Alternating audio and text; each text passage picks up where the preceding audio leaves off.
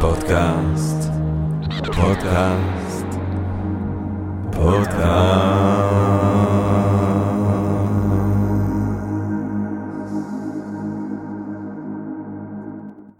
טוב, טוב, טוב, טוב, טוב. או שלא כזה טוב, גבירותיי ורבותיי, חברות וחברים יקרים, אה, כאן הפודקאסט שלנו, של Thinking Different, אני ג'רמי פוגל. אתם יודעים, אני, אה, לקהל הקדוש שלנו בטח אה, יודע שאני אוהב להתחיל עם רגע של הודיה, לעצם היש, לעצם הקוסמוס, שמאפשר לנו למרות הכל ובהינתן כל אלה להיפגש כאן, למען הרחבת הדעת, העמקת הידע, גירוי, סיפוק הסקרנות, אולי רעיון נשגב, אולי רעיון מעורר השחאה. ו... קשה יותר.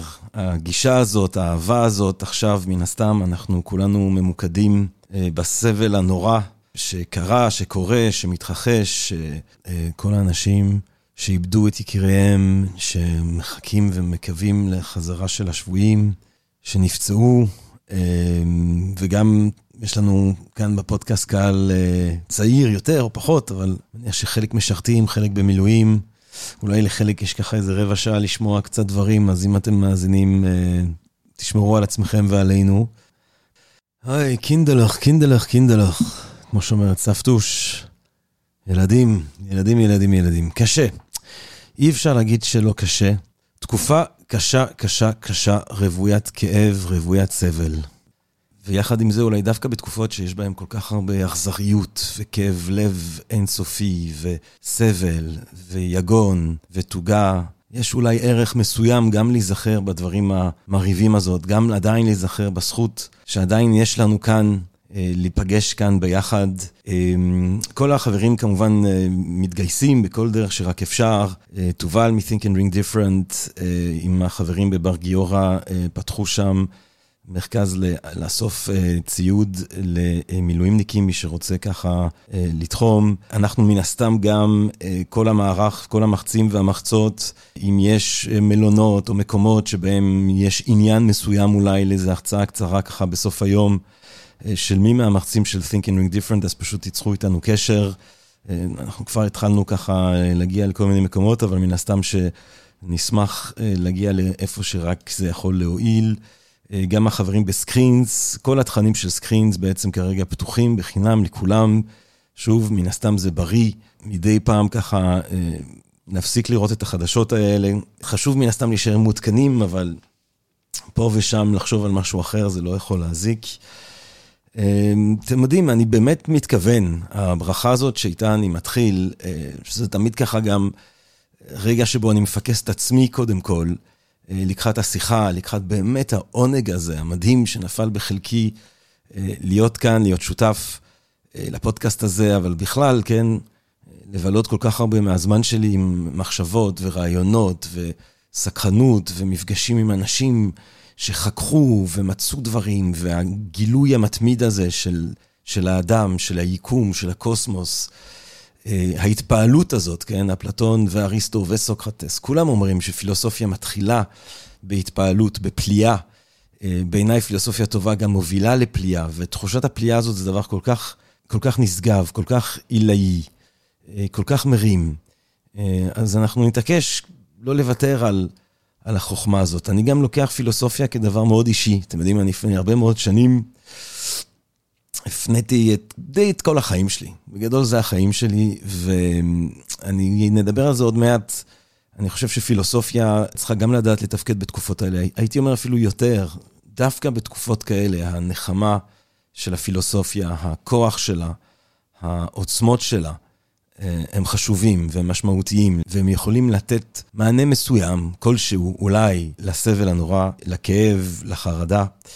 אנחנו אכן בתקופה אה, מזעזעת. בוא נגיד שהברכה הסינית המפורסמת, שיהיו לך חיים משעממים, שאף פעם לא כל כך תקפה בנוגע לחיים אה, של העם היהודי אה, בכלל, אה, הקיום בארץ ישראל בפחת.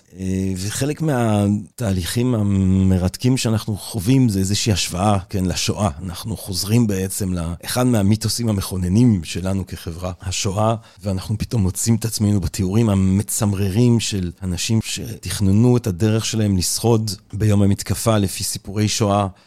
בתחושה שאנחנו עומדים אל מול נאצים. ואני, השואה זה דבר שמדבר אליי מאוד אישית. מניח שזה גם משתקף בקשקושים שאני מקשקש בפודקאסט. אבל זה דבר שאני חושב עליו הרבה מאוד. מאז שאני מאוד צעיר, סבתוש, סבתא שלי האהובה, שהיא כמו אחות, אני תמיד נורא רציתי לשמוע עוד ועוד ועוד סיפורים, וזה צמרר אותי. אני גם בגיל יחסית צעיר, באנטוורפן, קראתי את אנה פרנק, וממש התאהבתי בה. כאילו הייתי בערך באותו גיל, קראתי אותה באותה שפה. המדי בית ספר שלי דומים למדי בית ספר שהיא לובשת בתמונה, בו אחד מהתמונות המפורסמות שלה. והטירוף הזה, ההזיה הזאת של האכזריות האנושית, ושל האכזריות של היקום, של האכזריות של החיי אדם, זה דבר שדי מלווה אותי. ואני רוצה גם אבל לומר שכמי שגדל בקהילה שבה בעצם כל דור הסבתות והסבות הם היו שורדי שואה, שראית אנשים שחיו, כן, שיצאו באמת מתופת מטורפת, כן, צריך לזכור שאושוויץ ביום, ביום טוב, שכולם עובדים ביחד ויש עבודת צוות וזה, אה, זה נתן אה, מספרים אסטרונומיים, כן? אלפי אנשים כל יום, כל יום, וזה רק במחנה אחד. ואנשים שעברו את הגיהנום הזה, אני חושב שהרבה מאיתנו ראו, הם, הם חיו חיים והקימו משפחות ושמחו בשמחות ונסעו בעולם והסתקרנו וקראו והאזינו למוזיקה ומצאו משמעות בחיים שלהם. כמובן שחלקם מן הסתם הרבה פחות. אה, הדור שלנו, אנחנו נצטרך לזכור את הרגע הזה ולדעת להעניק למי שלא יוכל למצוא את דרכו חזרה את כל הסיוע והסולידריות שהיא כל כך יפה ומרגשת שאנחנו רואים בימים האלה, שנדע הלוואי שנדע לזכור אותה גם במה שיבוא בהמשך. אמ, עכשיו בנוגע לפודקאסט, תראו, דווקא לרוב אני מקליט ככה פעם בשבוע, אנחנו עושים, לפעמים יש לנו כמה פרקים ספייר, ו... אבל לרוב אנחנו ככה די מקליטים ומשחררים. ודווקא הפעם היינו ילדים טובים ויש לנו ארבעה פרקים, מה זה מעניינים, עם עידו הרטוגזון על אה, פסיכדליה, ועם נדב אייל על דמוקרטיה, ועם אוריה שביט על קיום של השריעה באירופה, ועם אה, חברנו אה, ניל בר על הימין הקיצוני.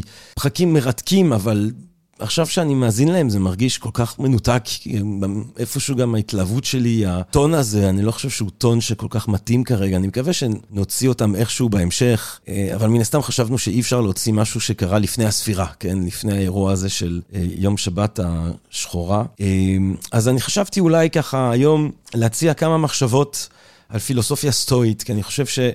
אה, מתוך כל הסוגי הפילוסופיה שיכולים לתת מענה ושיכולים לתת מזור כלשהו, אז יש המון בפילוסופיה הסטואית שאולי, אולי, אולי יכולה לתחום קצת לתקופה הזאת.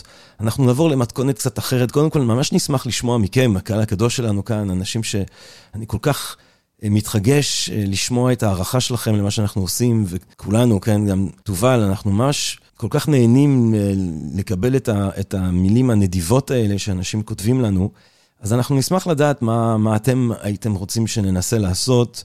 מהצד שלי, אני מניח שפה ושם אני אקליט ככה פרקים קצרים יותר. אני חושב שגם אה, המצב הוא שאנשים אין להם אולי את הסבלנות, את האורך רוח, מן הסתם להתמקד בפרקים ארוכים, אבל פה ושם אולי נקליט קצת פרקים קצרים, נקליט פרקים שהם אולי רלוונטיים.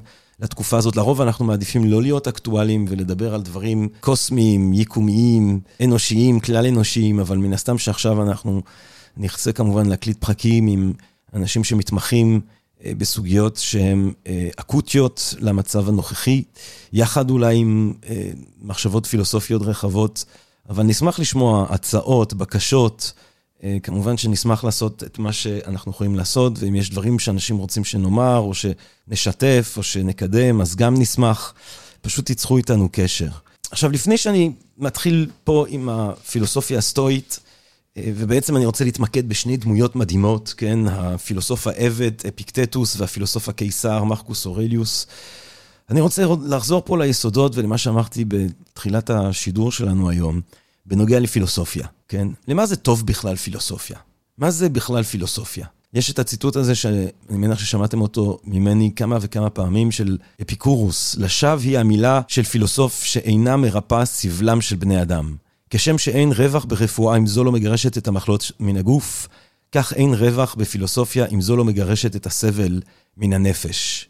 אמ, גישה שגם משתקפת בעיניי בציטוט אחר, שבטח שמעתם אותי אומר מלא פעמים, של ניטשה, כן? הביקורת האפשרית היחידה של הפילוסופיה המוכיחה משהו, דהינו הניסיון לבדוק אם יכול אדם לחיות לאורה, אינה נלמדת באוניברסיטאות כלל, אלא תמיד ביקורת של מילים על גבי מילים על גבי מילים. זאת אומרת שמבחינת ניטשה, שפה ככה נכנס קצת בפילוסופיה האוניברסיטאית, אני לא יודע אם זה תמיד נכון, כן, לפעמים גם באוניברסיטה אנשים אומרים פילוסופיה שיכולה להיות משמעותית, אבל מה שבעצם ניטשה אומר זה שאם פילוסופיה זה לא משהו שאפשר לחיות לאורה, כן? אז זה סתם מילים על גבי מילים, זה סתם איזה תרגילים קוגניטיביים, זה איזשהי סוג של אוננות שכלית, זה איזה סוג, סוג של משחק שחמט, שכל מיני חוקרים אולי משחקים אחד עם השני, אבל אין לזה את המשקל הקיומי של פילוסופיה אמורה להיות. אה, ואני, שוב, אני מאמין במשקל הקיומי הזה. אה, מישהו פעם אמר לי שבפילוסופיה כמו באהבה, עדיף להיות חובבן ממקצוען, כן? אני מן הסתם מקצוען באיזושהי צורה, אני מתפרנס מפילוסופיה, אני מלמד פילוסופיה בכל מיני מוסדות, באוניברסיטה. אה, אני עושה החצאות, מזה אני חי, אבל עוד לפני שהידרדרנו למצב הזה, אה, אני התאהבתי בדבר הזה, וזה איפשהו לי נותן איזשהו סוג של עוגן, איזשהו סוג של חוסן. אה, ואם לא הייתי מאמין שהדבר הזה מתקיים גם בתוך המוסדות וגם בתוך הפעילות השוטפת שלי, אז אני לא יודע אם הייתי יכול להמשיך לעשות את זה כל השנים. ואני חושב ש... התחושה הזאת זה משהו שאני שומע גם הרבה מהמאזינים והמאזינות, כן, לא צריך לעסוק באופן מקצועי בפילוסופיה אה, כדי להבין אותה, כדי אה, לחיות לאורה, כדי שהיא תהיה משאב קיומי משמעותי. וזה דבר שהוא מאוד משמעותי לנו היום, בגלל שאצל הסטואיקנים במפורש הפילוסופיה היא לא שיטה מופשטת. אצל הסטואיקנים במפורש אנחנו מחפשים דרך חיים, אנחנו מחפשים דרך להתמודד עם העולם הזה, באכזריות שלו, בכאב שהוא מעלה, בקשיים שהוא מעלה, בסבל שהיא מנת חלקה של כל ייצור שנולדה לתוכו. וזה גם משהו כמובן שחוזר לאבא של כולנו, כן, לסוקרטס. אה, ושוב אם אומר, הוא אומר באפולוגיה, גם ציטוט שאני חוזר עליו שוב ושוב ושוב, שהנה זה הטוב הגדול ביותר לאדם לדבר מדי יום ביומו על סגולה טובה ושאר דברים בהם אני משוחח, לפי ששמעתם, וחוקר את עצמו ואת זולתו, וחיים שאין בהם חקירה, לא כדאי לו לאדם לחיותם, כן? זאת אומרת, כזכור, הוא אומר את זה בנאום השני של נאומי ההגנה, במשפטו, כן, הוא עומד למשפט על קלקול הנוער ועל כפירה, על זה שהוא לא מאמין באלים שבהם מעמידי המדינה, אלא במעשים דמונים שונים וחדישים, בכפירה. ומצפים ממנו, כן, שיציע אה, גלות, כי זה ווין ווין. אם הוא מציע גלות, אז גם אתונה נפטרת מהזבוב אה, סוסים הזה, סוקרטס שעוקץ אותה כל הזמן, וגם הם לא צריכים להרוג אותו, וגם הוא יכול לשרוד. אה, אבל אחרי שהוא מציע את התגמול שהוא חושב שמגיע לו, כן, מצאו אותו אשם, אז יש את נאומי ה... עונש, והמקטרגים רוצים עונש מוות, והוא אומר, קודם כל, התגמול שמגיע לי לפי מה שעשיתי, זה ארוחות חינם כל יום בבית העירייה.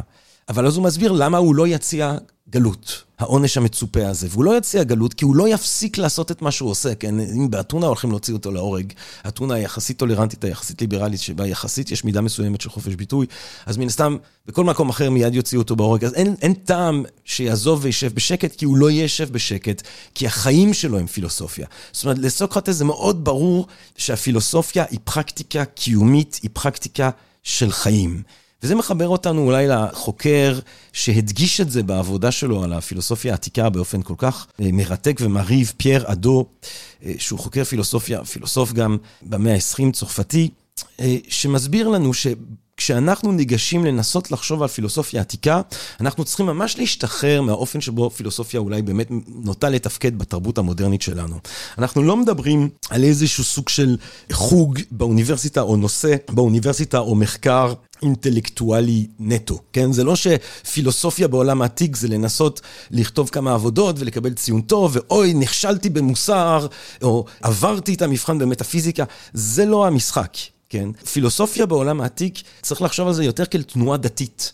זה מענה אה, מקיף, טוטאלי לחיי אדם. כן? הפילוסופים הם אנשים שמלמדים לא רק במחשבה שלהם, אבל קודם כל בחיים שלהם, בחיים הפילוסופיים שהם חיים אותם, את הדרך לחיות, את המידה הטובה, הסגולה הטובה, כן? איך אפשר לחיות. חיים פילוסופיים, זה העניין. יותר ממחשבות פילוסופיות, או ספרים פילוסופיים, חיים פילוסופיים. ואם אנחנו חושבים על אנשים כמו סוקרטס, או אפיקורוס, או הסטואיקנים שנדבר עליהם היום, אנחנו צריכים לזכור שאנחנו מדברים על אנשים שהם קודם כל כמו גורואים כאלה, מורים רוחניים שמלמדים דרך חיים, עוד לפני שהם מלמדים איזושהי שיטה אה, מופשטת. צריך לחשוב עליהם כאל מלמדים של דרך חיים, כאל מורים רוחניים, ושההוראה שלהם אה, זה לא בעצם מסכת פילוסופית או מאמר פילוסופי שטוען טיעון, אולי זה קודם כל, בהרבה מהמקרים, תרגילים רוחניים. כן? הפילוסופיה שלהם היא הצעה לתרגל משהו. אז היום אנחנו נדבר על כמה רעיונות שאני באמת מציע אותם כתרגילים. עכשיו שוב, חשוב לי גם לומר, עוד לפני שאנחנו מתחילים, אה, אני לא אה, יכול להתיימר, יש לי תמיד את השיחה הזאת ביני לבין תובל, שהוא אה, עושה את הרתחיתים המגניבים של Think and Ring Different, ותמיד אני מרגיש לא בנוח להגיע לרתחית או לסדנאות, כי אני אומר לו, מה, מה, מה, תראה את החיים שלי, זה אזור אסון, מה אני, מה אני יכול ללמד? מה, כאילו, אני לא מרגיש שאני באיזושהי עמדה שאני יכול ללמד לאנשים איך לחיות, אני לא רוצה את האחריות הזאת, כן? אבל מן הסתם, אולי יש בזה מידה מסוימת של צביעות, כי הפילוסופיה אולי דורשת. אה, את האחריות הזאת, כי הפילוסופיה בעצם דורשת אה, שאתה תקיים אותה, כן, בחייך. במיוחד כשאנחנו מדברים על האסכולה המרהיבה עליה, נדבר היום הסטואיקנים. אבל אני לא, אני חשוב לי לא להישמע כמישהו שיש לו את המפתח לאושר ולשלווה בתקופה הזאת, וחשוב לי גם לא להתיימר לתת איזשהו מענה יתר על המידה לכולם. גם הסטואיקנים עצמם, הרבה פעמים האידיאלים שלהם זה איזשהו אידיאל מופשט שאפשר לשאוף אליו. אני גם לא, אין, אף אחד לא הסמיך אותי אה, להרגיע את העורף או לתת מענה פסיכולוגי נפשי. יש פה רעיונות שאולי יכולים להועיל. אה, לחלקנו, ואם לא, אז לא, גם אפשר לא להסכים, גם אין פה, אני לא מאמין שתורה בסיני זה תורה בסיני, אז בטח שלא. הפילוסופים שאני מדבר עליהם הם תורה בסיני, אבל אולי יש פה רעיונות שיכולים איכשהו לעזור. אה, בלב התפיסה הסטואית, כדי לצטט את אפיקטטוס, נתאר עוד מעט מי הם היו, כי הם היו אנשים, מה זה מרגשים, אבל בלב התפיסה הסטואית יש את ההבדלה בין המציאות החיצונית, שהיא מפילה עלינו מכות קשות, שאין לנו שום שליטה עליהן, אה, לבין התגובה שלנו, כן? אין לנו שליטה על המציאות החיצונית, אבל יש לנו שליטה על העולם הפנימי, ובזה צריך להתמקד. צריך ממש להגיע למצב, שוב, ברמה האידיאלית, שאתה כמעט מתעלם מהמציאות החיצונית. כל מה שקורה בחוץ זה אדיש, אתה אדיש, זה אדישויות. כן? אפיקטטוס אומר, לא המציאות מטרידה את בני אדם, כי אם מחשבותיהם ודעותיהם על המציאות. כן? עכשיו, המשפט הזה שלו, באנגלית זה לא הדברים, מתרגמים את זה הרבה פעמים, כי הם לא הדברים בעצמם מטרידים את בני אדם, אלא המחשבות שלנו או התפיסות שלנו על הדברים. אה, אצל אפיקטיוטוס המשפט הזה הוא לא כל כך חידוש. כי הרי הוא כבר מתקיים ברומא, בתוך מסורת שקיימת לפני כמה מאות שנים. אה, מדובר על משפט שצריך פשוט לשנן אותו, לחזור עליו, להפוך אותו לחלק מהיומיום. פרקטיקה ממש, כל הזמן להגיד לעצמך, מה שמטחיד אותי זה לא המציאות כשלעצמה, מה שמטחיד אותי זה המחשבות שלי על המציאות. כל הזמן לחזור על הדבר הזה, וגם כל הזמן אה, דווקא אה, לנסות להשתחרר מאם זה פחד ואם אפילו זה תקווה. אפילו הסטואיקנים יגידו לנו, במיוחד בתקופה כזאת, כן, יכול להיות שיהיה עכשיו חזית בצפונית והולך להיות אסון, ויכול להיות שכולנו אה, נמות כאן, ויכול להיות שהכל יקחוס, יכול מאוד להיות. זה לא בשליטתי. זה לא בשליטתי בכלל. אולי נחיה, אולי נמות, אה, זה לא בשליטתנו. בוא נתמקד במה שכן בשליטתנו. בעזרה שאנחנו יכולים לתת אחד לשני, אה, במאבקים אה, חברתיים, מאבקים פוליטיים, בלחימה, בסולידריות, בכל מה שאנחנו יכולים לעשות, באהבה שאנחנו יכולים לתת לבני המשפחה שלנו, בגיבוי שאנחנו יכולים לתת למי שסובל, למי שנמצא במצוקה, בזה להתמקד. עכשיו בואו נחזור באמת לסוקרטס. מבחינת הסטואיקנים, כאמור, סוקרטס הוא אה, גיבור קיומי. כן? פילוסופיה היא קודם כל חיים נכונים, ובמובן הזה סוקרטס הוא האבא של כל מיני אסכולות שלקחו את זה למקום הזה, כן? אם זה הציניקנים, ומי שרוצה שישמע את הפרק שעשינו על שלוש הצעות לאושר מיוון העתיקה, דיברנו על דיוגנוס מסינופה, החבר הגדול שלנו, הציניקן שחי בחבית, שלא כתב כל כך, אלא פשוט חי בחיים שלו, אה, במעשים שהוא הוריש לנו בתגובות שלו לבני אדם, משקף את התפיסה הציניקנית שמתמקדת אך ורק במידה הטובה ובלמצוא את המידה הטובה ומתעלמת, אפילו בזה למה שאנשים יגידו ומה אנשים יחשבו ולדברי של העולם הזה. כן, זה לקחת את סוקרטס למקום קיומי מאוד. ומקור של דמות החכם הסטואי במובנים הרבים אה, הוא סוקרטס. הוא סוקרטס הקיומי, כן? הם צורה גם אחד מהשמות שהיה להם בהתחלה זה הסוקרטיים. כן? שוב, אפיקטטוס אומר, אם עדיין אינך סוקרטס, עליך לחיות לפחות כמי שרוצה להיות סוקרטס. כן? זאת אומרת, תשאל את עצמך מה סוקרטס היה עושה. איך סוקרטס היה קיים? סוקרטס הוא לא איזשהו סוג של מורה של תורות כאלה ואחרות. סוקרטס מגשים בחיים שלו, כן, את האידיאלים שגם אנחנו רוצים להגשים בחיים שלנו. אה, ואולי האידיאל הברור ביותר, שנחזור עליו שוב ושוב ושוב בשיחה שלנו, אה, זה מה שסוקרטס אומר בסוף האפולוגיה, כשהוא יודע שהוא הולך להיות מוצא להורג, אה, הוא אומר, איש טוב לא יקרנו רע, לא בחייו ולא במותו. כן? זאת אומרת, אם אתה טוב, אם אתה בן אדם טוב, אם אתה מוצא בעצמך את המידה הטובה, אם אתה מצליח לעשות עבודה פנימית, ליצור בעצמך את הארמון הפנימי הזה, את הגן הפנימי שלך, אם אתה מצליח לטפח אותו ולהפוך את עצמך לבן אדם טוב, אז לא משנה מה יקרה לך, לא יקרה לך שום דבר רע, כי הדבר היחידי שיכול להיות רע זה נזק לפנימיות הזאת. אז בזה צריך להתמקד, בפנימיות הזאת, כן? עכשיו שוב, החכם אבל, האידיאלי זה איזשהו אידיאל מופשט באיזושהי צורה. ושוב, בטח שאני לא מתיימר בזמנים כאלה להבטיח שום דבר, אבל אולי, כאמור, יהיו פה, וכ... פה ושם כמה רעיונות שיכולים לעזור, משהו לשאוף אליו, אה, גם אם אנחנו לא מסכימים, אבל אני חושב שעדיין יש פה תובנות אה, מדהימות. אז יאללה, בוא נתחיל, בוא נתחיל. אה, אנחנו מתחילים עם זנון מקיטיון. כן? האבא של המסורת הסטואיקנית, 334 ל-262 לפני הספירה. אה, הוא נולד בקולוניה פיניקית בקפריסין. אה, הוא ישאל באיזשהו שלב את האורקל אה, מה עליו לעשות כדי לחיות את החיים הטובים. הוא יקבל כתשובה שהוא צריך לקבל את עצמו, את הגוון, את גוון האור של המתים. והוא מבין מזה שהוא צריך ללמוד את הכתבים העתיקים, כן, של כל הסופרים ש, שהלכו. אז הוא ככה, הוא נפתח בעצם לחשיבה פילוסופית. הוא נהיה סוחר עמיד, אבל באיזשהו שלב גם הספינה שלו, יש לו איזו תאונה שם בים, והספינה טובעת, והוא מוצא את עצמו באתונה, ושם באתונה הוא כמובן בחנות ספרים. הוא מוצא את עצמו בחנות ספרים אה, באתונה, ואז הוא קורא על סוקרטס בטקסט של קסנופון, הוא נורא מתלהב, והוא מבקש ממוכר הספרים איפה הוא יכול למצוא אדם כזה כמו סוקרטס, ובדיוק במקרה עובר בחוץ אה, קרטס, הציניקן, אה, ומוכר הספרים מצביע, אומר הנה, האיש הזה, כן? אה, וקרטס הוא הציניקן הגדול של זמנו, שהיה תלמיד של אותו דיוגנוס מסינופה, שאנחנו כל כך אוהבים כאן בפודקאסט. אה, הוא גם ילמד מראש האקדמיה של אפלטון. מה שמגניב זה שבעצם הוא חי, הוא מגיע לאתונה, בתקופה שהפילוסופיה שם היא עוד פועמת, כן? יש את הנס התרבותי ההיסטורי הזה של אה, אתונה הקלאסית.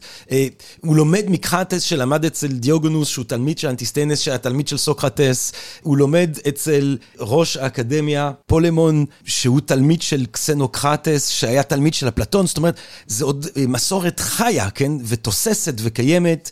הוא יתחיל ללמד חבורה של תלמידים, הם נפגשים בסטואה, שהיא שדרה של עמודים מעוטרים, הסטואה פויקילה, אה, באגורה, כן, באותו מרחב ציבורי מרכזי אה, לחיים התוססים האלה, התרבותיים של אתונה, כן, גם שוק, אבל גם בעיקר מקום של התאספות ציבורית כזאת. בהתחלה קוראים להם, אמרנו אולי הסוקרטים, הזנונים, השם שבסוף ידבק, הסטואיקנים, כן, על, על שם של אותה סטואה, אה, אותה שדרה של עמודים מאותרים. שבה הם היו נפגשים. תלמיד שלו זה קליאנטס, אחריו יבוא קריסיפוס, שכינן בהרבה מובנים קורפוס סטואיקני ככה יותר שיטתי.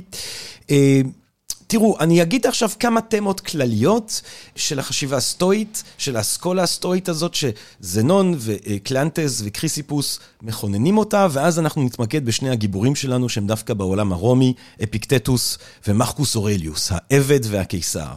אה, ואולי אני אתחיל מדימוי, ככה, אה, שהיה רווח באסכולה. כלב קשור לעגלה, כן? כולנו כמו כלב שקשור לעגלה. המציאות החיצונית זה העגלה הזאת, זה ההכרח. כן? אין לנו שום שליטה לאן העגלה הזאת הולכת. העגלה הולכת לאן שהיא הולכת, אנחנו קשורים אליה. אנחנו נאלץ ללכת עם העגלה הזאת אם נרצה ואם לא, כן? וככה הם בני אדם. עכשיו, המפתח הוא להפוך להיות כלב שהולך, כן? בחדווה מסוימת עם העגלה הזאת. כי אם לא, אנחנו ניגרר, וזה יהיה הרבה יותר קשה להיגרר אחרי העגלה מאשר אם נלך איתה. אז איך אנחנו הופכים את עצמנו לכאלה שהולכים עם העגלה הזאת, אה, ומקבלים את הכיוון של הדברים ויודעים לעבור את הדרך שאנחנו חייבים לעבור כך או כך באופן המיטבי לנו. אה, בקורפוס הסטואיקני, ושוב, המוקד הוא על החיים, אז אני לא אכנס פה לניתוח התיאורטי יתר למידה, יבוא יום ויהיו שוב החצאות, ואז אני אעשה החצאה אולי רחבה יותר על הסטואיקנים, אבל שוב, אני רוצה לעשות החצאות יחסית קצרות אה, בזמן הזה.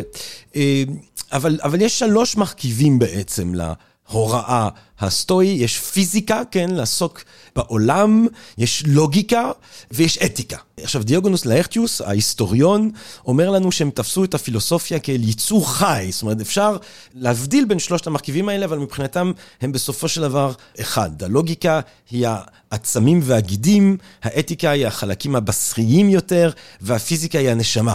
כן, או לפעמים מדברים על פרדס, אה, פרדס פורה.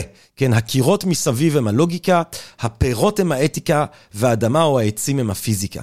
עכשיו, אם הפירות הם האתיקה, זאת אומרת, המטרה של הפרדס הרי בסופו של דבר זה לתת פירות. אז המטרה של הפילוסופיה, עם כל זה שהיא מסתמכת על הבנה של היקום ועל לוגיקה, המטרה שלה היא להגיע לחוכמה שמאפשרת חיים טובים לבני אדם. אבל בואו נדבר באופן כללי על כמה מהמאפיינים, ושוב, זה יהיה מאוד קצר וכללי ממעוף הציפור, כי אני רוצה להגיע לגיבורים שלנו ואני רוצה להתמקד בעיקר באתיקה אה, של הפיזיקה והלוגיקה של הסטואיקנים. עכשיו, מבחינה פיזיקה, יש להם נטייה, ואני מדבר פה בנטיות, אנחנו נראה שמדובר על אסכולה שחיה ותוססת ומתקיימת במשך מאות שנים.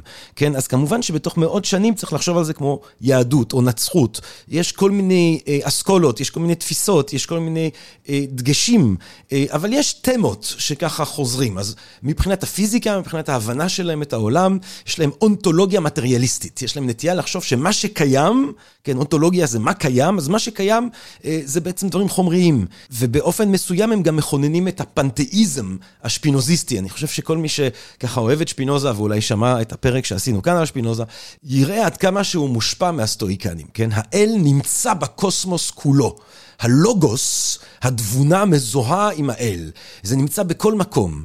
גם ההיכך הזה הוא אלוהי, ואנחנו צריכים לחיות בהרמוניה עם ההיכך הזה, כמו שהוא בא לידי ביטוי בקוסמוס, וכמו שהוא בא לידי ביטוי באנו עצמנו. כמובן ששוב, זה מאוד מזכיר את שפינוזה, כן, אנחנו זוכרים את המשפט המפורסם שלו מהמבוא לחלק ד' של האתיקה, היש הנצחי והאין סופי שאנו מכנים בשם אלוהים או טבע, פועל מתוך אותה הכרחיות שבה הוא קיים. זאת אומרת, יש, האלוהים שהוא הטבע, הוא ההכרח, זה תמות שמאוד באות לידי ביטוי בפיזיקה הסטואיקנית. מבחינת הלוגיקה, טכנית, אה, זה לא רק מה שאנחנו היום מכנים לוגיקה, יש שם גם פילוסופיה של השפה, יש שם גם אפיסטמולוגיה, איך אנחנו יכולים לדעת שאנחנו יודעים את מה שאנחנו יודעים. אה, הרבה פעמים האפיסטמולוגיה שלהם היא בעצם סוג של מענה לתשאול הסוקרטי. זאת אומרת, לדעת זה רוצה להגיד שאתה יודע באופן שגם אם סוקרטס היה בא ומתשאל אותך בשיטת התשאול הסוקרטית, אה, שדיברנו עליה כמה וכמה פעמים, לדעת זה לסחוד את התשאול הסוקרטי. זאת אומרת שאם סוקרטס היה בא ואומר לך, אתה חושב שאתה יודע מה זה צדק, ואתה אומר לו כן, ואז הוא אומר לך, אה, נו, אז תסביר לי, ואז אתה אומר לו, צדק זה כשאני עושה ככה וככה, ואז הוא אומר, לא, אבל זה דוגמה, אני רוצה הגדרה, ואז אתה נותן לה הגדרה, ואז הוא אומר, טוב, אבל לפי הגדרה, הדבר הזה שצודק בעליל לא נחשב לצודק, והדבר הזה שהוא בלתי צודק בעליל כן נחשב לצודק, אז תן לי שוב הגדרה, ואז אתה שוב נותן הגדרה, ואז אתה, הוא שוב מפחיך, ושום הגדרה, ושוב מפחיך, עד שאנשים מגיעים לאפוריה, סימן שהם לא ידעו. לדעת זה רוצה להגיד שגם אם סוקרטס היה בא ומתשאל אותך, אה, היית יכול להחזיק באיזשהי סוג של תשובה שנותנת לך את מהות הדבר. ואז יהיה להם אה, ניתוחים מאוד מרתקים על ההבדל בין הרושם לבין האירוע עצמו. וההבדל בין הרושם שהאירוע עושה בנו, לבין השיפוט הלא מודע בראשיתו של המצב, כן? ואז אה, השאלה של האופן שבו אנחנו יכולים לבודד את הדברים האלה ולקבל או לא לקבל אה, את השיפוט שלנו מהרושם שנוצר בעקבות האירוע. אה, אבל זה רעיונות שאני רוצה לדבר עליהם ככה בחיים ובקיום ודרך המדריכים הקיומיים של הגיבורים שלנו היום, אפיקטטוס ומרקוס אורליוס. מבחינת האתיקה, וזה המוקד, הן אודיימוניסטים, זאת אומרת שאודיימוניה זה מילה ביוונית שקשה לתרגם אותה, מתרגמים אותה הרבה פעמים כאושר, אבל זה יותר מאושר, זה אה, מימוש של הקיום האנושי, זה מימוש מיטבי של הקיום האנושי, לזה מכוונים, זה לא שאין שאיפה לאושר, כן? זאת אומרת, הסטואיקנים אמנם מאוד מודעים לזה שהעולם הוא... אכזרי, והם חושבים שתקווה זה דבר מסוכן, כמו פחד, כי זה מסיר אותך מההווה, אבל עדיין הם לא מדברים על כך שאין שאיפה לאושר, למימוש, לאוידמוניה. יש, פשוט רוב האנשים ממש לא מבינים מה בעצם יוביל אליו. כן? הם מתמקדים בכל מיני שטויות שירחיקו אותם מהאושר ולא יקרבו אותם אליו. מה שאתה צריך לכוון אליו זה לחיות בהרמוניה עם הטבע, עם הקוליות הזאת, בהרמוניה עם העצמי. ובעיקר הם האמינו שהמידה הטובה, הסגולה הטובה, הארטי, המצוינות המוסרית האנושית, המצוינות הפנימית הזאת לבדה, מספיקה כדי להגיע ליעד הזה, לאושר. כן? כל הטובים החיצוניים אינם משמעותיים. המידה הטובה היא הביטוי לאלוהי, ולחיות במידה טובה היא חיים בהרמוניה עם הטבע הקוסמי והאלוהי. הכלי לכך הוא התבונה, הלוגוס, ההבנה. אז העושר הוא לחלוטין בכוחותינו. המידה הטובה היא תנאי יחידי והכרחי, כן? עכשיו, אפשר גם מבחינתם להתעלות על הרגשות ועל התשוקות, אפתס. אנחנו צריכים להגיע למצב שאנחנו חופשיים את שיקותינו ורגשותינו, כי אנחנו צריכים להתמקד בהבנה הנכונה של העולם ושל המקום הקטנטן שלנו בו, וזה, ו, ולזה שכל מה שנופל עלינו זה הכרח שאנחנו לא שולטים עליו, להתמקד במה שאנחנו שולטים עליו, להתמקד בלעבוד על הנפש שלנו באופן שיהיה לנו את החוסן לעמוד מפני הדברים, ואז אנחנו נהיה מאושרים ללא קשר למה שיפול עלינו. עכשיו, ואז כמובן כבר בעולם העתיק תקפו אותם על זה ואומרים, מה, אם אנחנו ניקח את הבן אדם החכם הסטואי המושלם והוא יעבור עינויים מזעזעים, האם תוך כדי עינויים הוא עדיין הוא יהיה מאושר או לא יהיה מאושר, ויש כאלה שאומרים שכן ויש כאלה שאומרים שלא. אם אתה לוקח את זה לקצה, אני לא יודעת כמה זה מחזיק. אבל הכיוון של הדברים יכולה אולי להיות מענה מספק. אה, למה שאנחנו זקוקים לו בתקופה הקשה הזאת. אה, האתיקה הסטואית מבוססת על החשיבות של שימור עצמי בסופו של דבר. לא מתוך איזושהי נקודה אנוכית כזאת, ממש לא, כי אנחנו רואים שהשימור העצמי זה שימור שלנו כחלק מהכלל וכחלק מקהילה אנושית, אבל הם מנסים להיות פיקחים בנוגע למציאות. הם גם לא מדברים על שימור עצמי רק פיזי, כן, כמו בעלי חיים. מה שאנחנו רוצים לשמר זה היסוד האלוהי הזה, התבוני שלנו. ההישרדות הרציונלית שלנו, שלפעמים גם יכולה ועוד איך לדרוש את התאבדותנו הביולוגית, כן? הסטואיקנים ממש ראו בהתאבדות אופציה ראויה אה, שמשקפת את המשמעת הפנימית, את החופש הפנימי, שבו אתה מחליט בשלב הזה, אני מסיים את ההכפתקה. התנהגות שמן הסתם אפשר לראות אותה אצל סוקרטס, כן? סוקרטס מגיע לגיל 70 במשפט שלו, והדבר האחרון שהוא עושה זה מנסה לא למות. כן? הדבר האחרון שהוא, שהוא עושה זה מנסה לברוח מהעונש, להפך, יש קצת תחושה שהוא מחפש את העונש הזה, כן? שהוא מרגיש שזה הזמן שלו לסיים את ההכפתקה. אה, מבחינת זנון, כן, מקים האסכולה שלנו דברים טובים, זה מידה טובה ומה שקשור לה. הדברים הטובים זה דברים כמו אורך רוח, כמו חוסן, כמו צדק, כמו אה, חמלה, כל מיני דברים כאלה, ודברים רעים זה ההפך, זה קלקול מוסרי אה, ומה שקשור לזה. זה טוב וזה רע. מה שטוב זה הדברים הפנימיים, המידה הטובה, וההפך של הדברים האלה זה הדברים הרעים. כל השאר הם אדישויות. הם לא באמת משנים למידה טובה, שהיא כזכור כל מה שצריך כדי להגיע למימוש המוחלט של חיי אדם. אז זה אדישויות, כן? אדיפורה, או בלטינית אחר כך אי דיפרנציה, כן? אדישויות, זה אדיש.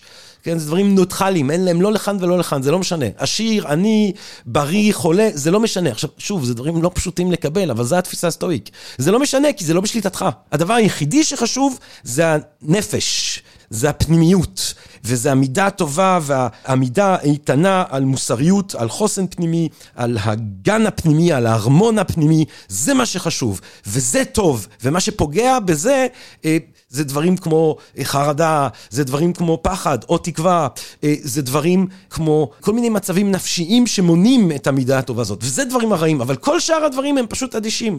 עכשיו, יש חלק מהסטואיקנים שיגידו שאין הבדל בין האדישויות.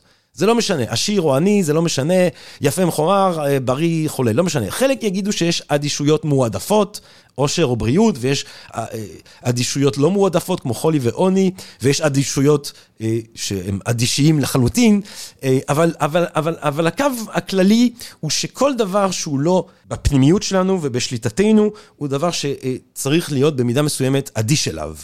כן? וגם בקרב אלה שחושבים שלאדישויות מועדפות יש ערך, עדיין זה לא הטוב, כן? הם לא, הם לא מוסיפים לטוב, הם פשוט האדישויות נעימות יותר. כן? והאמת שהדיון הזה הוא דיון שהרבה מהפילוסופים של התקופה מדברים עליו הרבה, כן? אצל הציניקן, ופה הסטואיקנים מסכימים איתם, אה, גם אצל הציניקנים המידה הטובה היא הטוב הבלעדי ואין מה לתעדף בין אדישויות.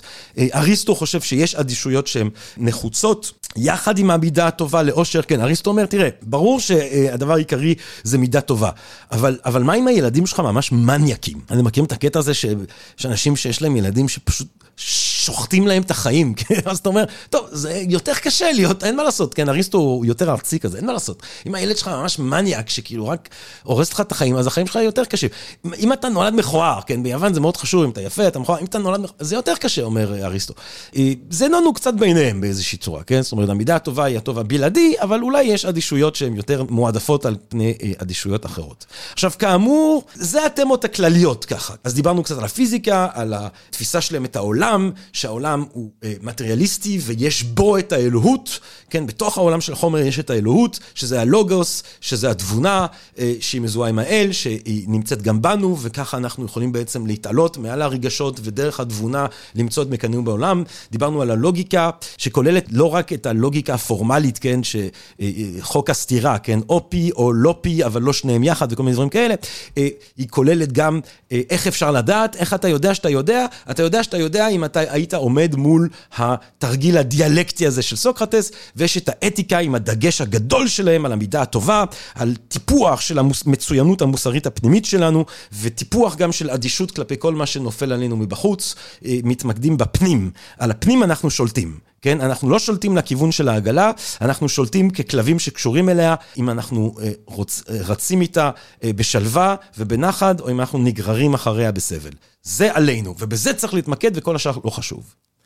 אה, עכשיו, כאמור, מדובר על אסכולה של מאות שנים. וכשאנחנו עכשיו נדבר על הגיבורים הגדולים, אפיקטטוס ומחקוס אורליוס, אנחנו בעצם מדברים על אנשים שחיים במציאות אחרת. אנחנו מדברים על אנשים שחיים ברומא, כן? אנחנו ברומא. עברנו מיוון ויוונית, אה, כן, דיברנו על זנון שחי אה, במאה הרביעית והשלישית לפני הספירה. אנחנו עכשיו עוברים ככה 300 שנה קדימה לספירה שלנו, ואז אנחנו צריכים לזכור שכאמור, מדובר שאסכולה שהיא בולטת, פופולרית, נוכחת מאוד בחיים הממשיים של האנשים. אה, אחר כך במידה מסוימת הנצחות תיקח המון מהחוכמה של הסטואה והיא תיתן לתרבות המערבית אה, חלק מהמענה שהסטואיקנים אה, נהגו לתת לה, אבל לפני הנצרות, כן, אנשים מצאו בדבר הזה נחמה, אבל כמו הנצרות או כמו היהדות, יש כל מיני אסכולות. עכשיו, גם האנשים שפועלים בתוך המסורת הסטואית, הם לא באים לחדש. הרעיון הוא לא לחדש, הרעיון הוא לפעול בתוך המסורת הזאת, ובתוך המסורת הזאת למצוא את הכלים שמאפשרים לך ממש לחיות. עכשיו, שוב, אני רוצה להתמקד באפיקטטוס ובמרקוס אורליוס, אבל אני חייב לזרוק מילה על עוד מורה גדול, כן, מתוך הסופרים הגדולים באסכולה. האסכולה הסטואיקנים, וזה סנקה. כן, אה, אני אגיד כמה דברים קצרים על סנקה, הוא חי ב... אה, נולד בארבע, בשנה הרביעית לפני הספירה, הוא מת בגיל 69, אה, כן, ב-65 לספירה. יאמר לגנותו אולי, שהוא, למרות שזה, כן, לא בשליטתו מה קרה עם התלמיד שלו, אבל הוא היה מורה של נירון, נירון הקיסר, כן, ההוא שניגן כשרומא נסחפת ושהסתובב, קצת אודי וכוסי נירון, כן, הסתובב ואונס ושוחט ורוצח, וסוג של דדאיזם של, של שחרון של כוח ושל אכזריות. כמובן שבסוף זה הסתבך. כן, חצי כדי לשעשע את עצמו וחצי כי הוא חושד בו, כי בסוף הוא כמובן חושד בכולם, נירון המתוק. אז הוא מבקש מסנקה שיתאבד, כן, מול משפחתו, אה, וסנקה מתאבד, והוא חותך לעצמו את הוורידים, ואז גם אשתו חותכת, ואז מצילים אותה, ואז בגלל שכנראה הוא, אה, טיב התזונה שלו היא ככה שהדם לא מאוד זורם, אז צריך לשים אותו באמבטיה כדי שככה הוא יתחיל למות, ואשתו בוכה, ואז הוא עונה לה, אה, ואז הוא אומר לה את המשפט האלמותי, למה את בוכה רק על החלק האחרון של החיים? אם כבר תבכי על הכל. אמ, ואני אגיד אולי עוד איזה משפט של סנקה, שככה רמזתי לו לפני זה, שאני מאוד אוהב את המשפט הזה. כשם אה, שאותה שרשרת מהדקת יחד גם את האסיר וגם את החייל ששומר עליו, כך התקווה והפחד, שונים ככל שיהיו, גם הם מהודקים יחד. פחד בא בעקבות תקווה. כן? הוא אומר, אני לא מתפלא שהם נובעים האחד מהשני בדרך הזו. כן? כל אחד מהם, פחד או תקווה, אה, שייכים לנפש שנמצאת במתח. נפש שמותחדת מההסתכלות קדימה אל העתיד, כן? וזה משהו מאוד עמוק בסטואיקנים. זאת אומרת, הם אומרים בוא לא נקווה, כי בעקבות התקווה תהיה פחד. בוא לא נפחד, בוא לא נקווה, בוא ניתן לדברים להיות בפשטותם, כן? אנחנו אומרים, הספינה טובעת. מה קרה? הספינה טובעת. לא, זה, קרה דבר נורא, הוא נכנס לכלא. הדבר הנורא זה אתה הוספת, הוא נכנס לכלא, כן? אה, בוא נהיה בהווה. הדגש הזה, ההווה, אגב, זה גם יושב, שוב, זה רואים למה הפילוסופיה אצלם הוא גוף אחד, זה גם יושב על תפיסה אה, של הפיזיקה שלהם, שהם יושבים על הרקליטס, כן, הכל זורם, אי אפשר לדרוך באותו נהר פעמיים, אה, פנטרי, הכל זורם, אי אפשר לדרוך באותו נהר פעמיים, זה לא אותו נהר, זה לא אותם אנחנו. התפיסה הזאת שהעבר הוא בהיעלמות מתמדת, כן, העבר, מה זה העבר? אצל הרקליטס זה היעלמות מתמדת, כן, יש הווה, יש רק הווה, כן, ההווה זה בעצם היעלמות מתמדת. הופ, הרגע הזה עלה, הופ, הלך. כן, אם הכל זורם, אז ההווה הוא היעלמות מתמדת אל תוך העבר, והעבר הוא, כן, הוא חלום שמפסיקים לחלום אותו, הוא אי קיום, כאילו הממשי נעלם, ממשי נעלם, ממשי נעלם, ממשי נעלם. הדגש הוא על ההווה, אין עתיד, אין עבר, הדגש הוא על ההווה. והם חושבים שזה מאוד משחרר, כאילו מחרדה ומפחד. אז הנה אנחנו מגיעים לאפיקטטוס. אפיקטטוס, כשהשם שלו אומר מי שנרכש, הוא עבד, הוא ישתחרר באיזשהו שלב, אבל הוא נולד אל תוך עבדות, כן? אה, ב-50 לספירה, הוא ימות ב-135, אה, הוא נולד בהירפוליס, עיר יוונית במה שהיום היא טורקיה. כאמור, נולד כעבד, יגיע לרומא כעבד. האדון שלו הוא אפפרודיטוס, שהוא בעצמו עבד משוחרר, שהוא מאוד מקורב לנירון, כן? בסוף הוא משתחרר, הוא יהפוך להיות אדם עמיד אה, ומקורב מאוד לכוח, מקורב מאוד לנירון. מעניין הציר הזה של נירון, כן, המורה של נירון אה, הוא סנקה, אה, המקורב לנירון אפפרודיטוס, שהוא אדון של אפיקטטוס. זה כבר מראה לנו איך שהסטואיקנים והמחשבה הסטואית, זה האליטה הרומאית מוצאת בדבר הזה נחמה, כן? יכול להיות שהרבה מהאנשים בעם באמת האמינו אה, במיתולוגיות ובאלים, אבל רואים שככה האליטה הרומית אה, מצאה מזור קיומי, אה, לא בדת הפופולרית, אלא חלק היו אפיקוריאנים, אבל הרבה מאוד גם היו סטואיקנים. עכשיו, אומרים שהאדון הזה שלו היה סדיסט לא קטן, אני מניח שאם אתה חבר קרוב לנירון, אז זה לא צריך להפתיע אף אחד, אה, ואומרים שאפיקטטוס היה צולע. עכשיו, לפי חלק מהסיפורים, זה הבעלים האכזרי שלו, הזה, האפפרודיטוס, ששבר לו את הרגל, כאילו, היה משתעשע בעינויים עליו, אה, וככה מסובב לו את הרגל, ואפיקטטוס אומר לו, אם תמשיך, הרגל שלי תישבר. הוא ממשיך, הוא אומר, אם תמשיך עוד, באמת הרגל שלי תישבר. בסוף היא נשברת, ואפיקטטוס מסתכל עליו ואומר לו, הזהרתי אותך. לפי סיפורים אחרים הוא נולד ככה, אה, והוא היה אומר, אה, גם ככה אני אמות מתישהו, למה שיהיה אכפת שחלק ממני כבר מת, כן? שכאילו הרגל הנכה שלו כבר מתה. אה, כך או כך, הסבל שממנו הוא נובע, מן הסתם משפיע על התפיסה שלו ועל, ועל היכולת שלו לפתח חוסן פנימי שמשחררת אותו למרות המצב הביש שבו הוא נולד ושבו הוא חי ולמרות בזה שהוא בעצם חי כבול. כן, כשאדונו שאל אותו האם לשחרר אותך, הוא אמר אני לא כבול, כן, אבל אני לא כבול. זאת אומרת, כי הוא מצא את החופש הזה בפנימיותו. כשישוחרר הוא יקים בית ספר בצפון אה, מערב יוון, שיגיעו אליו הרבה מהתלמידים, ככה אריסטוקרטיה, ההיפסטרים אה, של רומא מגיעים ללמוד שם ונהנים ממנו, אה, וגם בזכותם, אגב, יש לנו את החוכמה שלו, כי הוא בעצמו לימד, הוא לא כתב. הספרים שיש לנו שלו הם ספרים שתלמיד שלו כותב, והם ככה... יותר הרצאות שלו, רשימות להרצאות שלו, אה, ואולי תשובות שהוא נתן לכל מיני תלמידים שדיברו איתו. אה, אני רוצה מאוד להמליץ לכם על המדריך של אפיקטטוס, המדריך המפורסם שלו שיצא בנהר, אה, האנקרידיון, המדריך, זה, אין ספר יותר נגיש מזה, כן? אין פה שום שום דבר שאי אפשר להבין ממש כבר בגיל צעיר ולהמשיך לקרוא עד לסוף המר או המתוק זה לא משנה, זה אדיש, כן? ספר פשוט מדהים, אני ממליץ לכולכם, גם את המדריך של אפיקטטוס, אה, וגם את מחשבות לעצמי של מרקוס אורליוס, אליהם נגיע בעוד רגע. עכשיו, המדריך הזה, אה, הוא באמת ספר ש, שהמחשבה שלו זה אה, סוג של נוטבוק כזה, כן? זה איזשהו סוג של יומן שיהיה עליך כל הזמן. כן, סוג של חוברת כזאת, כן? סוג של פנקס כלשהו, שכל הזמן יכול להיות עליך. כי הדבר, שוב, החשוב, הוא לא הגילויים שאתה תמצא אה, בספרון הזה, אלא האפשרות כל הזמן לעלות למודעה וכל הזמן ליצור את השיח הפנימי הנכון שעוזר לנו להתמודד עם המציאות החיצונית ושעוזר לנו לפתח את החוסן הפנימי הזה שהסטואיקנים אה, מציעים שנקדיש את עצמנו לפתח.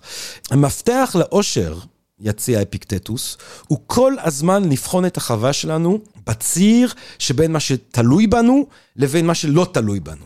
כן? כמעט כל האומללות והסבל האנושי, הוא טוען, אה, תוצרים של אי ההבנה של טיבה ומשמעותה של החלוקה הזאת, בין מה שתלוי בנו למה שלא תלוי בנו, כן? הוא יבדיל שוב ושוב בין הדברים שהם כן ברשותנו, לבחור במידה הטובה, להגיב באופן מיטבי עם מצב שיבוא עלינו, אהיה אשר יהיה, אל מול הדברים שהם לא בשליטתנו, שהם כל האדישויות. אז ברשותכם אני פשוט אקריא אה, את ה, ממש את הפתיח של הספר הזה, אה, את המחשבה הראשונה בפרק א', הדברים הקיימים נחלקים לשני סוגים, אלה הנמצאים בשליטתנו ואלה שלא. הדברים שבשליטתנו הם דעה, דחף, תשוקה, הימנעות ובקיצור, כל מה שהוא פרי עשייתנו. הדברים שאינם בשליטתנו הם הגוף, נכסים, מוניטין, משחות ובקיצור, כל מה שאינו פרי עשייתנו. הדברים שבשליטתנו הם חופשיים מטבעם. אין מה שמעכבם או עומד בדרכם. אך הדברים שאינם בשליטתנו הם חלשים, משועבדים, מעוכבים ותלויים באחרים. זכור איפה כי אם תחשיב כחופשי את מה שהוא משועבד מטבעו, ואת הדברים התלויים באחרים כדברים פרטיים שלך, אז יעמדו בדחקך מכשולים, תסבול, תהיה טרוד, ותאשים הן את האלים והן את בני האדם. ואולם, אם תחשיב כשלך רק את מה שהוא שלך בלבד, ואת מה שתלוי באחר, בהיותו אכן כך, כתלוי באחר, אז זה איש לא יתחידך לעולם, לא יעקבך, לא תמצא עצמך מאשים שום אדם, לא תוכיח אף לא אחד, לא תעשה בניגוד לרצונך אף לא דבר אחד, לא יאשימך איש, לא יהיה לך אויב, שהרי ממילא לא תסבול איזשהו נזק. כן? עכשיו, זה הדבר העיקרי, על ההתחלה. להבדיל בדברים שהם תלויים בנו, כן? שאפשר לשלוט עליהם, שאפשר לעשות עליהם עבודה פנימית, הדחפים, התשוקות, ההימנעות שלנו מדברים מסוימים, הדעות שלנו, על זה אפשר לעבוד, על זה אפשר לעשות עבודה, כן? והדברים שהם חיצוניים, האדישויות, אה, הגוף, הנכסים, המוניטין, הם לא טובים ולא רעים, כי הם, הם לא תלויים בנו, כן? מה שטוב או רע, זה אם התשוקה שלך מופנית בצורה ראויה או לא ראויה, כן? אם הדעות שלך מדויקות או לא מדויקות. זה טוב או רע, כי זה יכול לפגוע, כן? באודיימוניה שלך. זה יכול לפגוע ביכולת שלך לחיות חיים אה, של רוגע ושל שלווה. הדברים האחרים לא יכולים אה, לפגוע בך, ולכן הם לא טובים או לא רעים. נמשיך. אם כשאתה מכוון את עצמך לדרך חיים זו, זכור שעליך לפעול במרץ. ישנם הרגלים ודברים שעליהם תצטרך לוותר לגמרי, ואחרים לדחות לעת עתה. עכשיו, שוב, תרגילים רוחניים, אמרנו פייר אדו, תרגילים רוחניים. אז הוא ממש יציע לנו תרגילים, כן? לתרגל את המחשבות האלה, לתרגם את המחשבות האלה. כל הזמן לעלות על הדעת כשמשהו קורה לנו, האם זה בשליטתי, האם זה לא בשליטתי. כן, מה כאן בשליטתי ומה לא בשליטתי. אם מישהו מעליב אותי, כן, אז מה בעצם קרה כאן? הוא אמר משהו, זה לא בשליטתי. אם אני נעלב או לא, על זה אני כן יכול לשלוט. אני יכול להתגבר על העלבון, אני יכול לפרק את העלבון. אני לא יכול לשנות את מה שהוא אמר, אבל אני יכול לשנות את הגישה שלי אל מה שנאמר, וזה משנה את הכל מבחינתם. אה, עוד דבר, תראו איזה טיפ יפה. מיד אם כן, התאמן לומר לכל רושם טורדני, רושם אתה, ובכלל עיניך מה שאתה נראה. לאחר מכן, בחן ושפוט אותו על פי אמות המידה שברשותך, והעיקרית והחשובה שבהן היא זו. האם הרושם שייך לדברים שבשליטתנו, או לאלה שלא בשליטתנו? הם במידה מסוים שייך הרושם לדברים שאינם בשליטתנו, החשיבו כפעוט, משום שאין לו ולא כלום כלפיך. כן? קודם כל תזכור שהרושם הוא רק רושם, כן?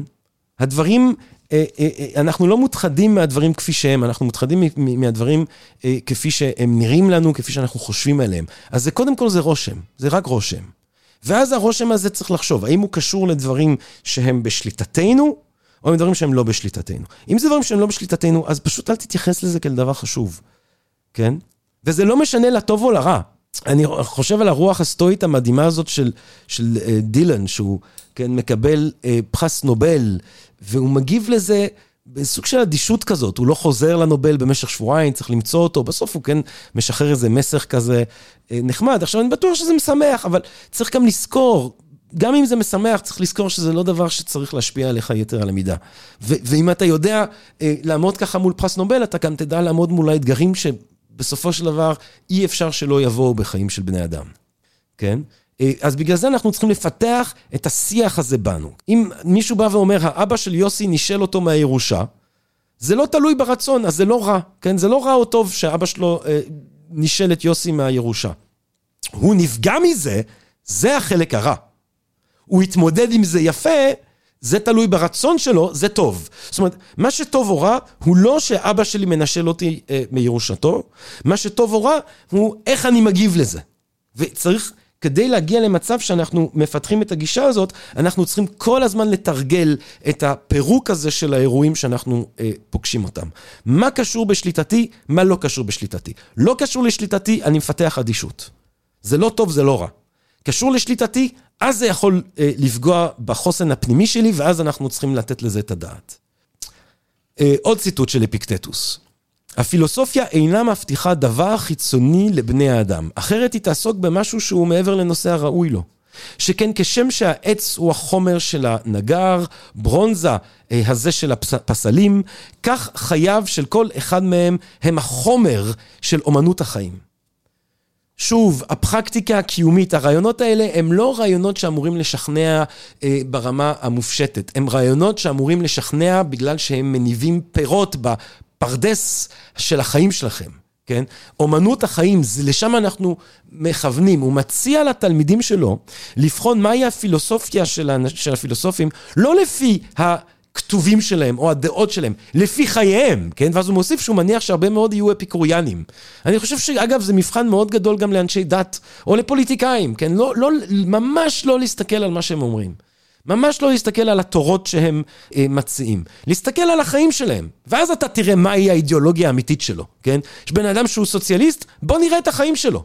כן, בוא נראה אותו חי חיים של סוציאליסט. יש בן אדם שטוען שהוא איש דת, בוא נראה אותו חי חיים דתיים, כן?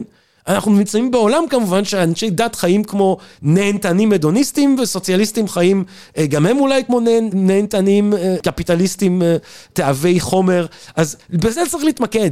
תראה את האופן שבו הרעיונות באים לידי ביטוי בחיים של אנשים, ותראה קודם כל איך שהרעיונות באים לידי ביטוי בחיים שלך.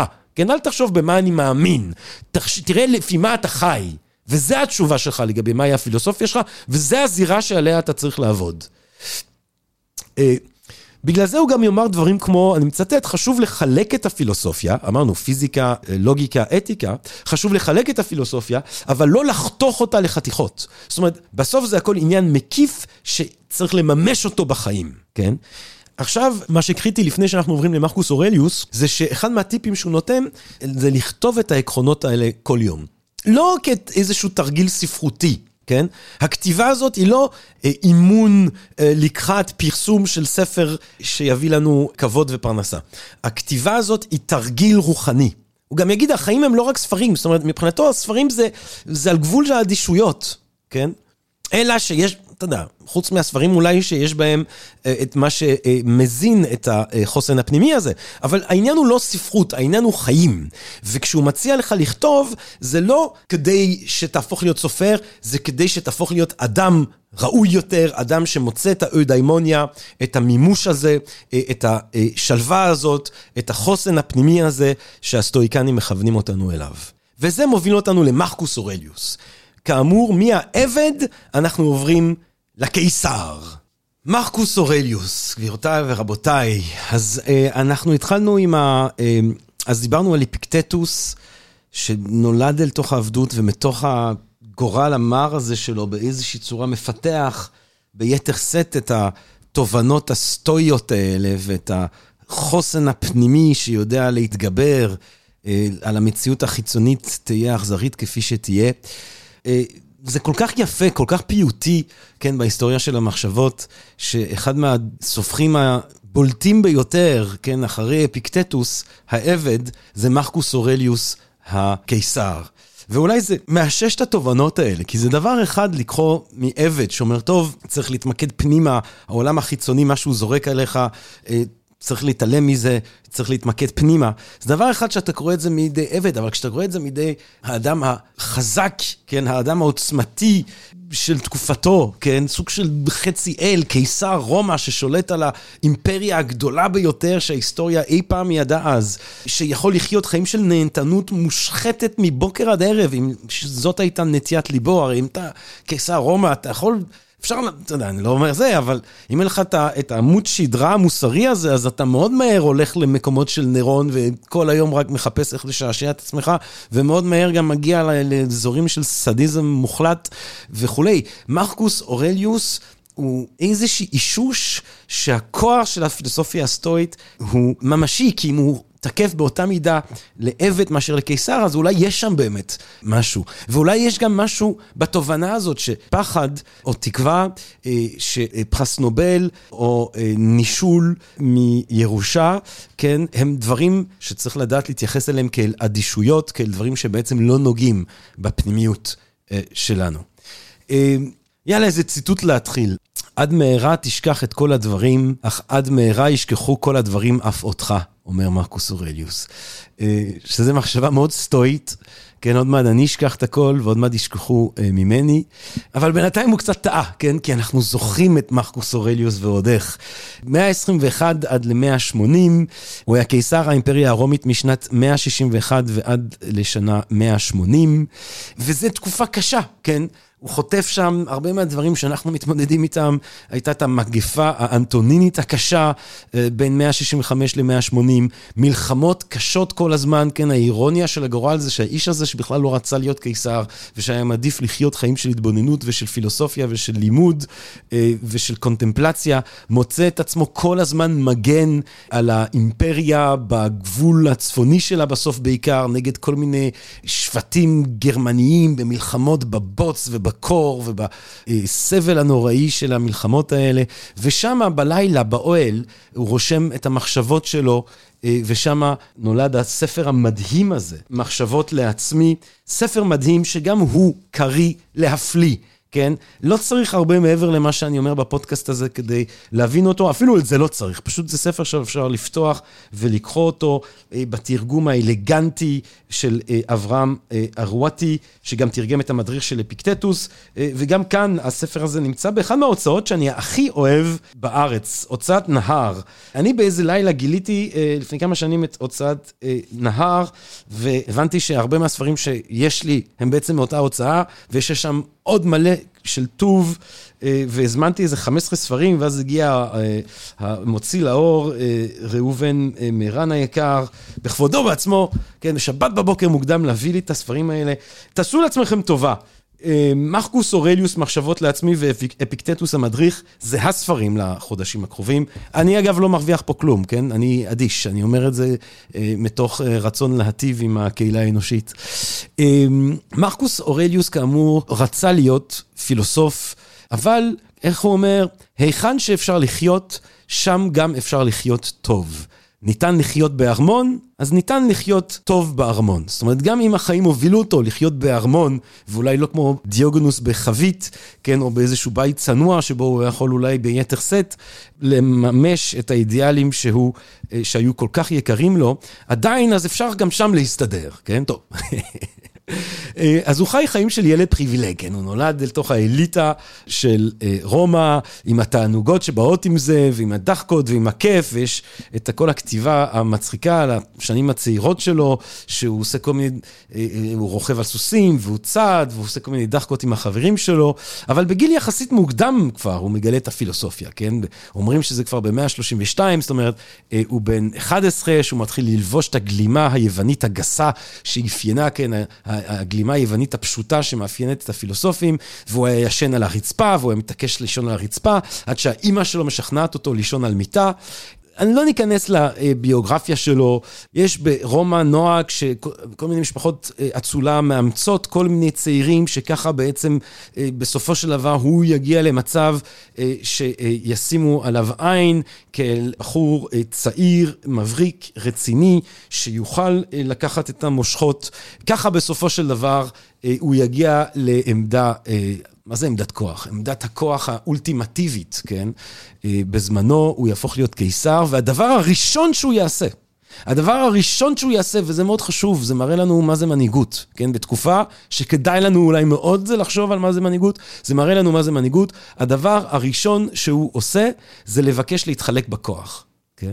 למרות שהסנאט היה אמור לאשר רק אותו כקיסר, הוא מתעקש שהוא לא יקבל על עצמו את התפקיד לולי ליסטיוס ורוס, שזה אחיו, כן, מהאימוץ הזה שהיה שם, אה, יקבל אותו גם והם יתחלקו ביניהם. עכשיו, זה כבר אומר משהו על האיש הזה. כן, זה אומר משהו על החוכמה שלו. כי אני חושב ש... אגב, במיוחד בתקופה הזאת, שכולנו בצדק רב דורשים לקיחת אחריות, ושאנשים ייקחו על עצמם את האסון המזעזע הזה שאנחנו חווים כאן, אה, רואים עד כמה שאנשים פתאום לא רוצים להיות מנהיגים, כן? פתאום הם כבר הרבה פחות רוצים. עכשיו, מרקוס אורליוס מבין מה זה מנהיגות. כן, מנהיגות, ופה הוא משקף אולי את התפיסה הפלטונית, כן, ש, שהמנהיג, המלך הפילוסוף של אפלטון, ומרקוס אורליוס הוא אולי הדוגמה הבולטת של אה, מלך פילוסוף, המלך פילוסוף של אפלטון לא רוצה להנהיג, הוא יצא מהמערה, הוא מעדיף לעשות קונטמפלציה ולחיות מחוץ למערה, מתחת לשמש, עם האידאות, הוא חוזר למערה מתוך תחושת אחריות, זאת אומרת, תמיד צריך לחשוד מראש מאנשים שרוצים ביתר שאת להיות מנהיגים, כי למה בעצם הם רוצים כל כך להיות מנהיגים? מה כל כך טוב להיות מנהיג? זה דבר מאוד מאוד מאוד מאוד קשה. זה דבר מאוד קשה, זה אחריות מזעזעת, זה אחריות נוראית. אם אתה לוקח את זה ברצינות ואם יש לך מינימום של אה, הוגנות ושל כנות, זה דבר מאוד קשה, כן? כי באמת כשקורים דברים מזעזעים, זה על הראש שלך, כן? זה פייר, זה לא פייר, זה הוגן, זה לא הוגן, ככה זה. אתה לא רוצה אחריות, אל תהיה מנהיג. כן? אל תהיה שר ואל תהיה ראש ממשלה. אתה יכול להיות ספר, אתה יכול להיות אה, מסעדן, אתה יכול להיות אה, אה, אה, מורה, אתה... טוב, גם זה אחריות מטורפת. אתה יכול להיות הרבה מאוד דברים, כן? הרבה מאוד דברים אפשר להיות. אבל הנהגה זה דורש אחריות והוא מבין את זה. אותי זה מאוד מרגש המחשבה הזאת שהוא מיד ביקש להתחלק בכוח, על כל פנים. ברומא מאוד מעריכים את הישירות ואת ההוגנות אה, שלו ושל ליסטיוס ורוס, הוא מאפשר חופש ביטוי, כן, אפילו אפשר לבקר אותו, הם באמת דואגים לעם, כן, לשם שינוי, אה, הם דואגים לרווחתו בכל מיני אופנים, הוא ימשיך לבד כשליסטיוס אה, ורוס ימות, באיזשהו שלב הוא יתחיל להעלות את הבן שלו, כן, אולי זה הטעות הטרגית, האחת הגדולה אה, של מרקוס אורליוס, הבן שלו, אה, קומודוס, שאולי חלקנו זוכרים אה, מהסרט הגלדיאטור, כן? שהוא שוב היה סוג של דגנרט. איך אמר אריסטו? לפעמים יש לך ילדים מניאקים, כן? זה, מאוד, זה דבר מאוד קשה. היה שם איזשהו פספוס. יכול להיות שגם מרקוס אורליוס, גם, כן, עם כל הסטואיות שלו, לא יכול שלא להיות אולי קודם כל אבא. הספר שאנחנו קוראים כאן הוא מחשבות לעצמי. או ככה קוראים לו בעברית. ככה קוראים לו בעברית כי בעצם זה ספר שאין לו כותרת. והוא ספר מאוד מאוד מאוד מאוד יוצא דופן. כזכור, כן, חלק מה... מרקוס אורליו שבכלל לא רוצה להיות קיסר, אבל ברגע שהוא לוקח על עצמו את הקיסרות כי הוא, חוש... כי הוא מבין שזאת החובה שלו לעשות את זה, כן, וזה מה שהגורל רוצה ממנו, לשם העגלה הולכת, אז הוא ילך עם, ואם כבר זה קורה, גם אם לא רצית, אז הרעיון הסטואי הוא ש... תהפוך את זה למשהו שכן אתה עומד מאחוריו, כן? קורה משהו נורא, או קורה משהו טוב, כן, או גם אם קורה משהו שהוא קשה לך, הוא קרה, ועכשיו אתה צריך לעבוד על עצמך באופן כזה שאתה תחיה חיים ש... בהם הדבר הזה הופך להיות חלק ממשהו שהוא טוב, שהוא ראוי, שמאפשר לך לממש את עצמך ולממש את העקרונות הסטואיים. אז, מק... אז, אז, אז מסתבר שהגורל רוצה שהוא יהיה קיסר, הוא יהיה קיסר. אה, והוא צריך לעשות את מה שצריך לעשות, הוא לא אוהב את זה, הדבר האחרון שהוא רוצה זה להיות שם ב, באמת בבוץ, אל מול ההורדס, כן, אל מול, ה, אל מול השבטים הגרמנים האלה, ובמלחמות שם בבוץ ובקור, זה הדבר האחרון שהוא רצה. אבל זאת האחריות שלו, זאת המחויבות שלו. אז הוא באופן אישי נמצא שם, ובלילה באוהל, בשפה של הפילוסופיה, בשפה שבה הוא למד את הפילוסופיה, אה, הוא כותב לעצמו, כמו שאפיקטטוס דורש, הוא כותב לעצמו את המחשבות שלו. כן, מרקוס אורליוס בעצם נפתח אה, להגות הסטואית דרך כל המורים שהוא מודה להם אה, בתחילת הספר, אבל אפיקטטוס אין ספק שהוא מרכזי מאוד אה, במורשת הסטואית שמגיעה אליו, הוא כל הזמן מצטט אותו, כן? הנה, פה יש לי מולי. אמרתו של אפיקטטוס, איש לא יגזול ממך את חופש הבחירה, כן? איש לא יגזול ממך את הרצון הפנימי הזה שלך, את היכולת שלך לכוון את עצמך בפנימיותך בהתאם להרמוניה. זה אי אפשר לגנוב. הוא מאוד מעריך את הטיפוס הזה של אפיקטטוס, ואנחנו נראה שהוא כל הזמן מדבר עליו, אבל... ואחד מהדברים שציינו מקודם ושהוא לומד מאפיקטטוס, זה שאתה כותב את המחשבות שלך. הוא יושב שם באוהל שלו בקרבות בגרמניה, לא כי הוא כותב ספר שככה ג'רמי ב-2023 אה, ידבר עליו. הוא עושה את זה כי זה התרגיל הרוחני שלו. זה התרגיל הרוחני שלו. התרגיל הרוחני שלו זה לשבת ולכתוב אה, את, את אותן המחשבות, מתוך הבנה שהכתיבה הזאת מעלה אותם פה זה התרפיה שלו, כן? אגב, זה לא סתם שהפילוסופיה הסטואית היא בעצם אחד מהבסיסים, אחד משיטות הטיפול המוצלחות ביותר אה, בזמן שלנו, ב-CBT, Cognitive Behavioral Therapy, זה בהרבה מובנים מושתת על חשיבה אה, סטואית. התרפיה... אה, של מרקוס אורליוס זה לשבת ולכתוב את המחשבות האלה, ועל בסיסן אחר כך לחיות ולעבור את היום שלו. אז מה שאנחנו בעצם קוראים כשאנחנו קוראים את הטקסט הזה, זה לא ספר, זה יומן, זה יומן אישי, כן? עכשיו, באופן כללי זה נס שטקסטים שורדים מהעולם העתיק. כל טקסט שאתה מסתכל בעולם העתיק, אתה צריך לחשוב איך הדבר הזה בכלל שרד, כן? אין אינטרנט שאפשר להעלות את הכל, בוא נראה מה יסחוד מזה בעוד אלפיים שנה. אבל כל טקסט שנמצא איתנו זה סוג של נס שהוא הגיע אלינו מהעולם העתיק, אבל הטקסט הזה בכלל, זה פשוט נוטס כאלה, שזה פשוט איזושהי מחברת של, של ציטוטים שמחזקים אותו, אה, שהוא כותב אותם כדי לזכור אותם, כדי להעלות אותם למודע, כדי ליצור בעצמו את השיח הסטואי הזה שמאפשר לו את החוסן שהוא שואף אליו. אה, ואחרי מותו, חברים או בני משפחה שימרו אותו, זה עבר כל מיני עריכה ופה ושם, אבל זה מגיע אלינו. אבל אין לזה כותרת, כן? באנגלית אומרים לזה meditations, או לפעמים אומרים to myself, בעברית זה מחשבות לעצמי. אה, זה היומן האישי של האיש ה... כן, אומרים היום על, על נשיא אמריקה שהוא האיש העוצמתי בעולם, אז הנה לנו האיש העוצמתי בעולם, וזה היומן האישי שלו.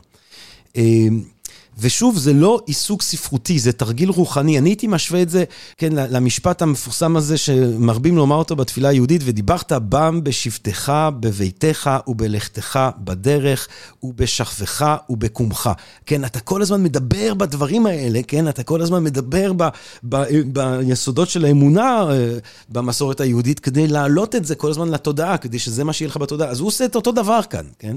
הוא כותב את הדברים האלה כדי שהם יהיו איתו, כדי שהם ילוו אותו. העניין הוא פה הוא לא חידוש פילוסופי. מרקוס אורליוס, שהוא אחד מהדמויות הענקיות בהיסטוריה של המחשבה המערבית, הוא לא מחדש הרבה, כן?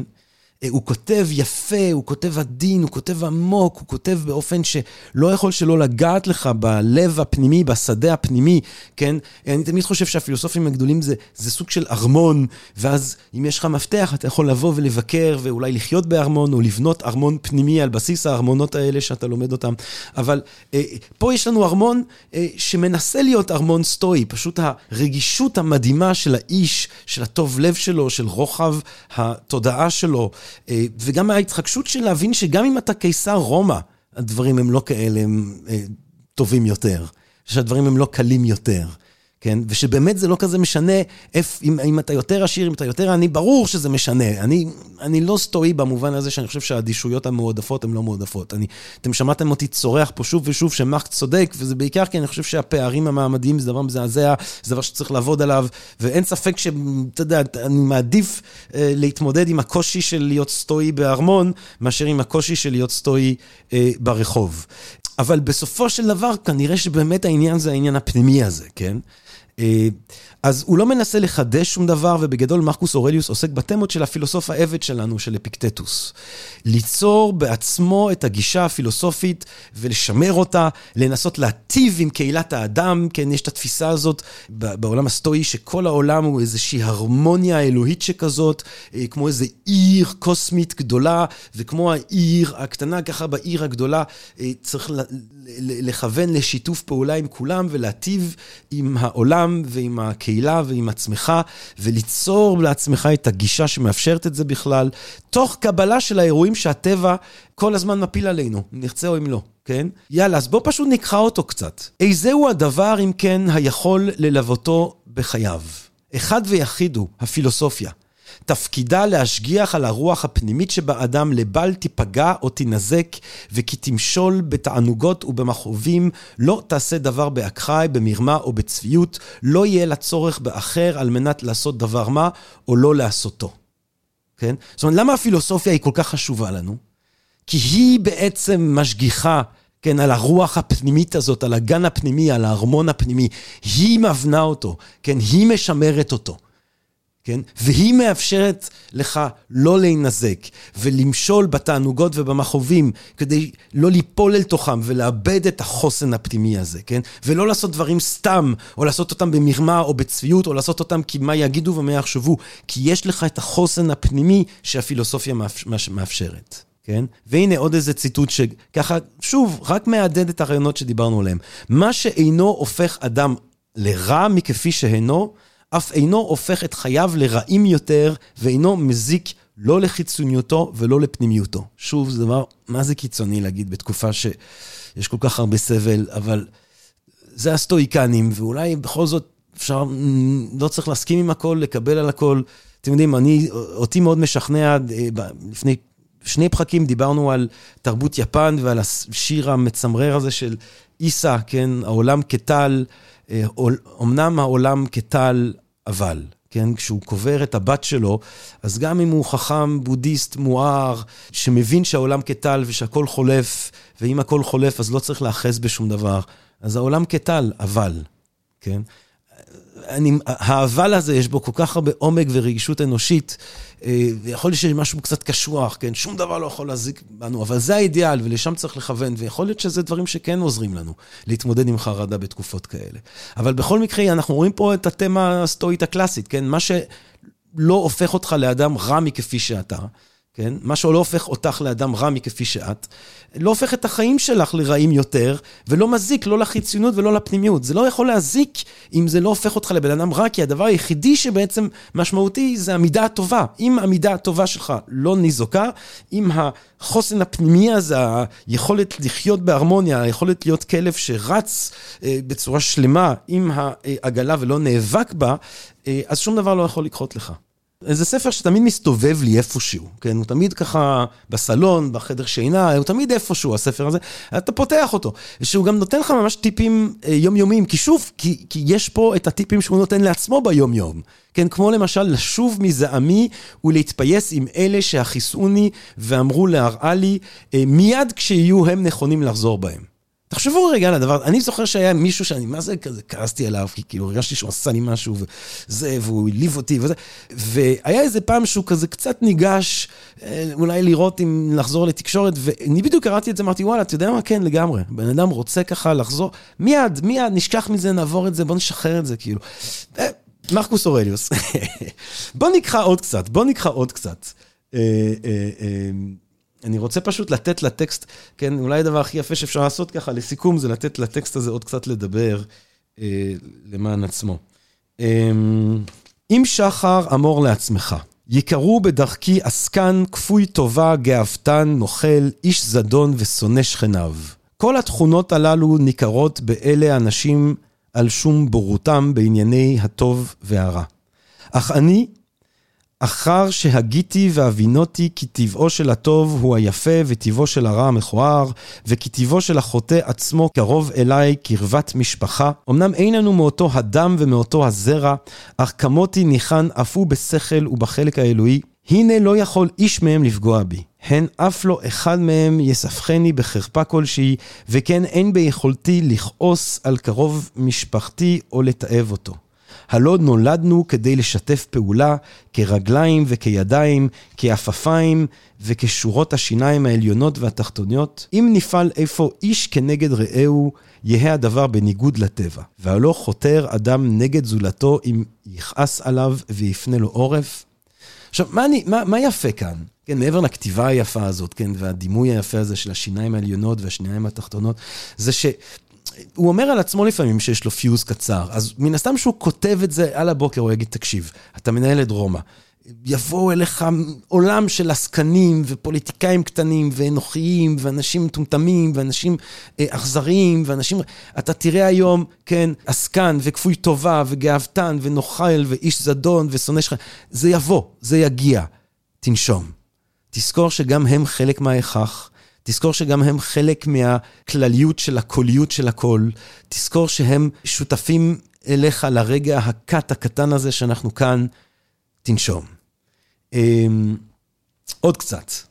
זכור מאימתי דוחה אתה את הדברים האלה, ומה רבות ההזדמנויות שקיבלת מהאלים, אך לא ניצלתן. הגיעה השעה, זה כבר, ועליך להבין מה טיבו של היקום אשר אינך חלק ממנו, ומה טיבו של מנחה היקום, שהרי קיומך נובע ממנו, וכי זמנך מוגבל וקצוב. הן אם לא תנצלו כדי להשיג שלוות נפש, אז זה יחלופו, תחלוף גם אתה, ושעת הכושר לא תשוב עוד. כן? זה קצת כמו שלפעמים אתה אומר, יאללה, עכשיו זהו, עכשיו אני עושה דיאטה, עכשיו אני אה, אה, הולך להתחיל להתאמן אה, כמו שצריך, עכשיו אני הולך להתחיל לאכול כמו שצריך. מרקוס אורליוס בשלב הזה של הכתיבת של המחשבות לעצמי אומר, די.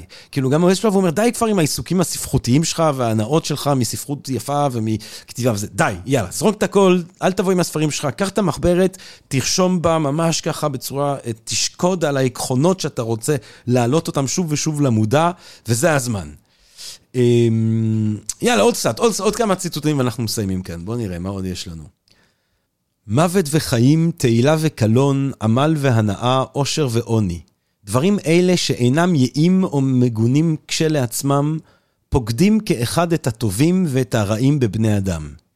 הנה כי כן דברים אלה אינם טובים, אך גם אינם רעים. כן, אמרנו, אדישויות. מוות, חיים, תהילה, קלון, עמל, הנאה, עושר, עוני. הדברים האלה, כן, שוב, יש כאלה שאומרים שיש אדישויות מועדפות, ולא, אבל זה מאדישויות. הם עניינים שהם לא לחלוטין תלויים בנו, הם לא בשליטתנו. ובגלל שהטוב הוא כולו בשליטתנו, כי הטוב הוא החוסן הפנימי הזה שהאדם צריך אה, לבנות אותו לפי התפיסה הסטואית, אז הדברים האלה הם לא טובים ולא רעים. מה שרע זה מה שמזיק לחוסן הפנימי, ומה שטוב זה מה שמחזק אותו. הדברים האלה, אנחנו קובעים אם הם מחלישים או אם הם מחזקים את החוסן הפנימי. היפוקרטס ריפא מחלות רבות, אך לבסוף חלה בעצמו ומת. האסטרולוגים הקשדיים חזו את דבר מותם של רבים, אך לבסוף השיגה יד הגורל אף אותם.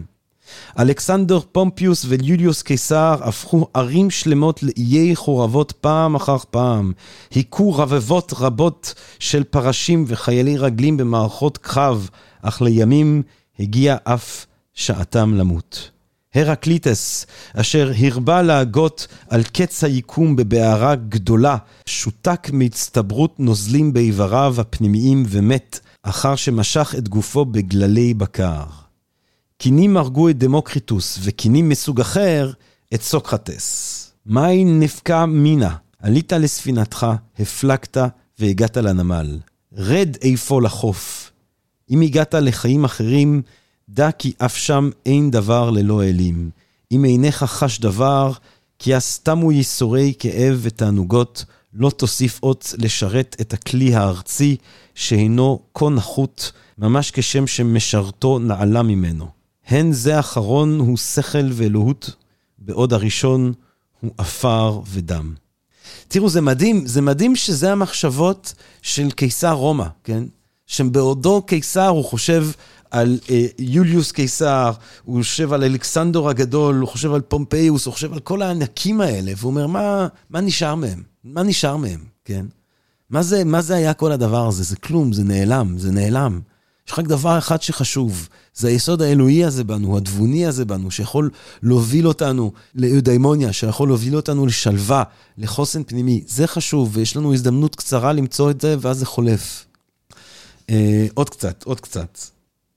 השלך אפוא את כל יתר הדברים ושמור באמתחתך, אך את אלה המעטים. זכור תמיד כי כל אחד חי את ההווה בלבד, את הרגע הקצר. היתר אינו חיים שחלפו או עתיד מעורפל. הנה כי כן חיי כל איש ואיש זעומים הם. זעומה חלקת האדמה שבה יחיה, וזעומה אף תהילת עולם, אפילו ירבו ימיה עד מאוד. הלא תלויה היא בחלוף דורות בני אדם קטנטנים, העתידים למות חיש מהר. אלה אינם מכירים אף את עצמם, קל וחומר את מי שמת לפני עידן ועידנים. כן, זאת אומרת, אפילו התהילה, אנחנו חיים באזור הקטנטן שלנו, כל אחד על פיסת חיים הקטנה שבה הוא, הוא חי וצומח ואוהב ונושם ואוכל ומת, ומה שלא נוריש לדורות הבאים, בסוף יישכח, ומה שלא יישכח, מה כבר הם יבינו ממנו, כן? אה, לא שם, אפילו לא בתהילה ספרותית כלשהי, אפילו באיזושהי תהילת עולם, לא שם אנחנו צריכים למצוא אה, את הנחמה שלנו. והנה ציטוט שמסביר לנו הרבה על, על, על הספר הזה. אה, כשם שאזמלי הרופאים ושאר מכשיריהם נמצאים תמיד בהישג ידם כדי שיוכלו להעניק טיפול רפואי במקרי חירום, כך שמור נא אתה על עקרונותיך מוכנים, למען תכיר ענייני אלוה ואנוש, וכך תפעל בכל עניין, אף בפעוט ביותר, מתוך מודעות לקשר ההדוק בין השניים. זאת אומרת, חשוב כל העקרונות הסטואיים האלה, אמרנו, תרגילים רוחניים. הכתיבה הזאת, כן, אה, של מחקוס אורליוס, היא תרגיל רוחני. כל הזמן להעלות את העקרונות האלה שלפיהם הוא רוצה לחיות. כל הזמן להזכיר אותם, כל הזמן להזכיר לעצמנו אותם, כל הזמן ליצור את ההתניה השכלית ש... גורמת לנו להבדיל בין מה שבשליטתנו לבין מה שלא בשליטתנו. מיד ללכת לשם. ואנחנו לא נלך לשם מיד, כן? אם, איך אמרנו? אם לא נדבר בם בשבתך ובביתך ובלכתך בדרך ובשקפך ובקומך. אם אנחנו לא כל הזמן נחשוב את הדברים האלה, אז הם לא יהיו אפקטיביים כמו שהם יכולים להיות אפקטיביים. אנשים מבקשים לעצמם מקומות מפלט, אזורי הכפר, חופי ים, הרים. אף אתה רגיל עד מאוד לערוג לכגון אלה. אך אין כל זאת אלא הדיוטות לשמה, היות שאפשר לך, בכל עת שתחפוץ, להיסוג אל תוך עצמך. הלא אין מקום שלב ורגוע יותר אשר אליו בן אדם נסוג זולת אל נפשו שלו, ובייחוד אדם שבחובו מחמינים כאלה אשר אם יביט בהם תבונו מיד נינוחות מלאה. כן? זה העניין, לא משנה לאן אתה טס, אתה תמיד עם עצמך. לא משנה עם מי אתה מבלה, אתה תמיד גם עם עצמך. כן? אה, לכן המיקוד הזה בארמון הפנימי, בגן הפנימי, שכל אחד מאיתנו צריך קודם כל להיות גנן של הגן הפנימי, ליצור את הגן הפנימי הכי יפה, הכי מרהיב שרק אפשר להעלות על הדעת. זה התחומה הענקית שפילוסופיה יכולה לתת לנו, כן? יש בפילוסופיה פה רעיון, ופה ציטוט, ופה איזה אמרה, ולשמור אותם, וליצור את הגן הפנימי ש, שבו אנחנו מוצאים את המפלט, כן? אה, זה גם יחסוך לכם, לא, לא תמיד צריך לטוס לכל מיני מקומות, אפשר גם פשוט למצוא את השלווה הזאת פנימה. הנה עוד ציטוט קצר, הכל בין חלוף, הן הזוכר, הן מושא הזיכרון. כן, הרקליטס, הכל זורם, הכל זורם. row, row, row the boat gently down the stream, merrily, merrily, merrily, merrily, life is but a dream. הכל חולף, הכל זורם. היה כאותו צוק אשר עליו מתנפצים המים, שוצפים וקופצים, רוגעים אט-אט. כן? הצוק, זה מה שאנחנו שולטים עליו. זה המידה הטובה, זה הגן הפנימי. הגלים, אם הם, שופ... אם הם שוצפים וקופצים ואם הם רגועים, זה המציאות החיצונית. אנחנו צריכים את הצוק, אנחנו צריכים את הפנימיות הזאת. והנה עוד ציטוט שמשקף את הדומי הזה שציינתי מקודם אה, עם שפינוזה. חשוב כל העת על היקום כאל ישות חיה אחת, אשר לה חוויה אחת ונפש אחת. חשוב כיצד הכל מתמזג בתודעתו האחת של היקום. כיצד מחולל הוא את כל הדברים במטרה אחת. כיצד כל הדברים משתלבים יחד ומהווים סיבה לכל אשר מתרחש, ומה יפים הם זה המארג וזו המסכת. יאללה, ציטוט אחרון. אל תוסיף ותאמר לעצמך דברים מעבר לדיווחים של הרשמים הראשוניים. נאמר לך כי פלוני מדבר סרה עליך, כך נאמר. ואומנם כי נפגעת מכך, זאת לא נאמר. אני רואה כי ילדי חולה. רואה. אך כי נתונו בסכנה, זאת איני רואה. כך אפוא דבק תמיד ברשמים הראשוניים. בתוכך אל תוסיף להם מאומה ושום דבר לא יבוך. לא זאת אף זאת, אמור לעצמך, כי מכיר אתה כל דבר ועניין התרחישים ביקום. זאת אומרת, פה אני, אני חושב שאנחנו מאוד רואים את ה... את למה מדברים הרבה היום על, על פילוסופיה סטואית כאיזשהו סוג של מזור לחרדה, כן? כי החרדה היא הרבה פעמים לוקחת אותנו מעבר לרגע הנוכחי, כן? אם הרגע הנוכחי לרוב, לרוב, שוב לרוב, ושוב אני מדבר פה אולי בצורה מופשטת, בהינתן הסבל הנורא שחלק מהחברות והחברים שלנו אה, חווים בצורה כל כך אקוטית, אבל לרוב הרגע הנוכחי אנחנו יודעים להתמודד איתו. הרבה יותר קשה לנו עם החששות ממה שיבוא, ומעצב ממה שהיה. תתמקד ברושם כפי שהוא. גם הרושם הזה הוא רק רושם, אבל תתמקד בו, אל תוסיף עליו את השיפוט. אתה לא צריך לאשר את השיפוט, זה כבר עליך אם אתה מאשר את השיפוט אה, עליו.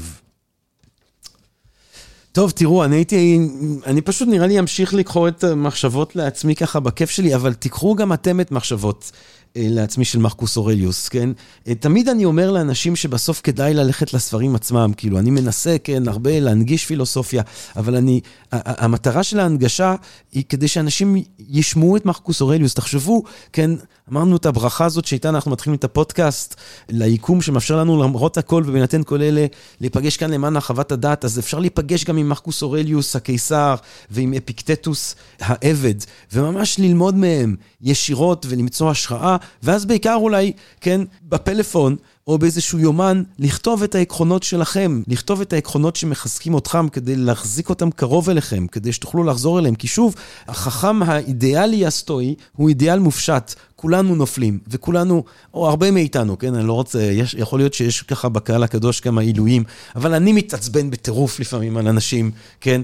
אתם לא יכולים לדעת כמה תובל רוזנבסוף ואני רבים לפעמים. צרחות, צרחות. אנחנו צועקים אחד על השני כאילו הם מחר. כולנו לפעמים מתעצבנים, ובסדר, אין לך מה לעשות, אלא לזכור לפחות לאן אתה רוצה לכוון את עצמך. והתרגילים הרוחניים של מרקוס אורליוס, אם הם עזרו לו, הם יכולים גם לעזור לנו. ואם הם עזרו לו באסונות שהוא היה עד להם, הם יכולים אולי לעזור לנו לאסון הזה שאנחנו עדים לו, ולמה שלא יבוא, כן?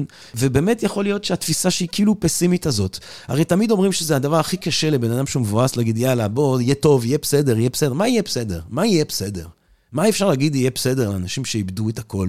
לא יהיה בסדר. אתם יודעים מה? לא יהיה בסדר. ונמות עכשיו, נמות בעוד 40 שנה, בסוף כולם ימותו. בסדר, לא. אבל, אבל, אבל בסדר, כן, כי זה היה בסדר, כן? אולי. אבל דווקא ב, ב, בקבלה של הדברים יש איזה נחת ויש איזה מזור, שאני חושב שההיסטוריקנים כן יכולים אה, לעזור לנו אותו. אז אני מקווה מאוד... אני מקווה מאוד, חברות וחברים, שכולם שומרים על עצמם ועל אה, חבריהם ומשפחתיהם והקהילה שלהם והקהילה שלנו, אה, ואני מקווה... אה, מה, אסור לי לקוות, בדיוק אמרנו הסטואיקנים. אז אני לא מקווה לכלום, יאללה, בוא נהיה סטואים. לא מקווה לכלום, לא מפחד מכלום. כרגע אני ברגע הנוכחי, אה, אה, אז אני לא אקווה לכלום ואני לא מפחד לכלום. אני פשוט אהיה ברגע. אה, טוב, היה לנו, ואני מקווה שאתם, שמצאתם עניין כלשהו, ו- וכאמור, ושיש פה תובנות.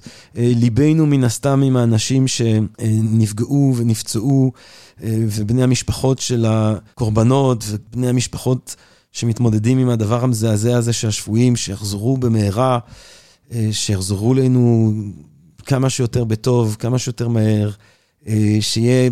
אולי איזשהו סוג של כיוון מעורר תקווה אחרי האפלה המזעזעת הזאת, ביום של אחרי, שיבוא יום שאחרי קודם כל. אמ, אבל הנה, אני כבר ממש סותר את עצמי, אה? עם הסטואיקנים. אני שוב, אני, אני לא יודע אם העקרונות האלה הם... הם אפשר לממש אותם עד הסוף ברגעים כאלה. אולי כן, אולי במידה מסוימת, אולי חלקם. בכל מקרה, אני מקווה מאוד שנהנתם מהפרק הזה, שמצאתם בו איזשהו משהו שנותן איזשהו מזור, איזשהו נחת, איזשהו סוג של משהו אה, שמיטיב איתנו אה, בזמן הזה. אה, שוב, דברו איתנו, אנחנו נשמח לקבל כיוונים ומחשבות ורעיונות למה שאתם רוצים שנעשה. אה, אנחנו נשמח לעשות ולנסות לעזור, וכאמור, אני מקווה מאוד שנהנתם מה... הפרק הזה. אה, מקווה שתהנו מהפרקים שבעזרת השם נמשיך ונקליט. ומה אני אגיד בינתיים? רק בריאות, אה, שיבוא שלום עלינו אה, במהרה. תהיו בטוב כמה שאפשר, ונשתמע, או שלא, אבל אפשר לקוות, אסור לקוות, בסדר, נו, נשתמע. כל טוב, אהבה רבה. פודקאסט, פודקאסט, פודקאסט.